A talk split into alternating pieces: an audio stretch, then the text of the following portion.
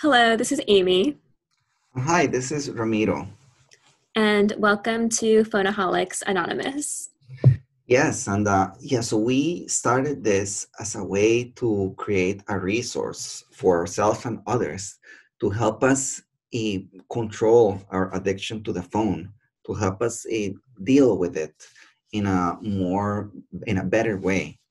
And uh, um, we really hope you find all of this uh, helpful. Um, what else am I missing, Amy?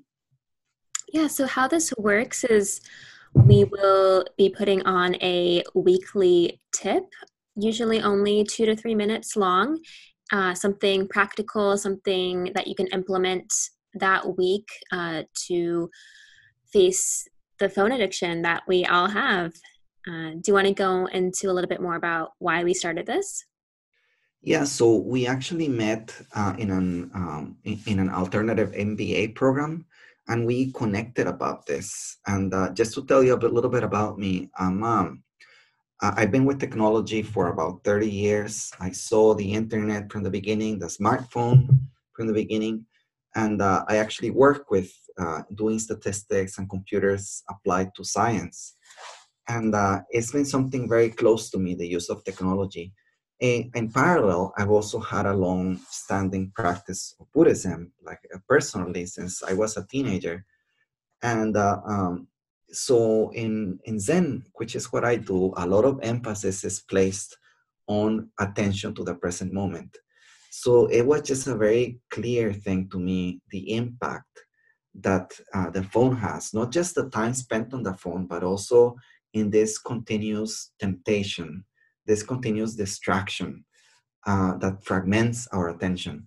So that just became something very important and worrisome for me when I saw it also everywhere around me. Children, adults, it seems that nobody's safe from it. And uh, Amy and I connected about this. And uh, well, I'll let Amy tell you a little bit more about, about who she is and why she's got interested in this. Yeah, thank you. So I really love how you use the word fragment. And I think that's such an amazing word to use in this context because truly the technology and the phone addiction or phones in general, I think fragments a lot of our society, whether it's our relationship with ourselves or with friends or family or in social circles. Uh, it really just is kind of that ever present distraction that is there that that takes you away from that present moment. And obviously, it has its uses, it's a great tool, uh, but this, in regards, is just helping us be aware of how we can use it as a better tool and use it for us and not against us. So, a little bit more about myself. I have also been working in technology for almost all of my life, and I studied engineering as an undergrad and graduated and became a product manager in the financial technology space.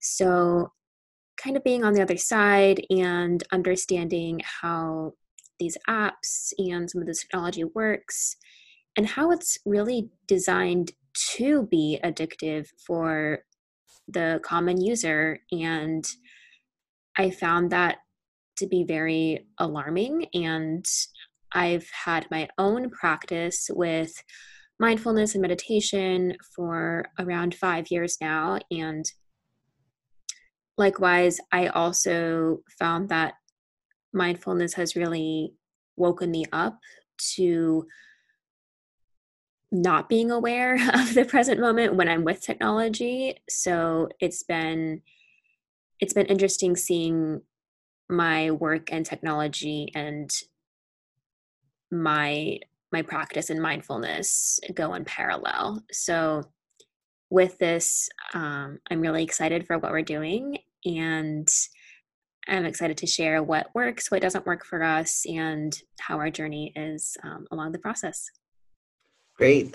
Yeah so i think um, we wanted to share excited to share our very first tip now which is um, it's something that i've personally been doing for a for a while now uh, maybe years. I don't remember very well. But in any case, uh, you turn off your phone in the evening whenever it works for you, and you turn it back on the next morning again whenever it works for you. I personally turn it off 5:30, 6 p.m. And I don't turn it back on until the next day after breakfast or around 8 a.m. or 8:30 a.m. And uh, this has been very helpful to me uh, to just uh, um, keep the phone outside of outside of, of, of, reach.